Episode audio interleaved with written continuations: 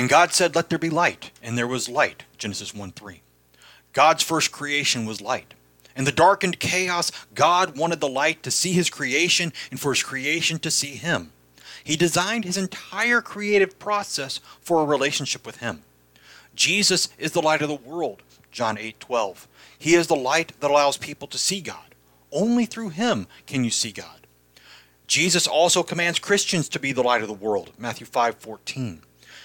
Christians are to reflect Jesus to the world. They are to enlighten darkened souls with the light of God's law and gospel as is revealed in the Bible. The Bible that seeks to give light to everyone. Amen.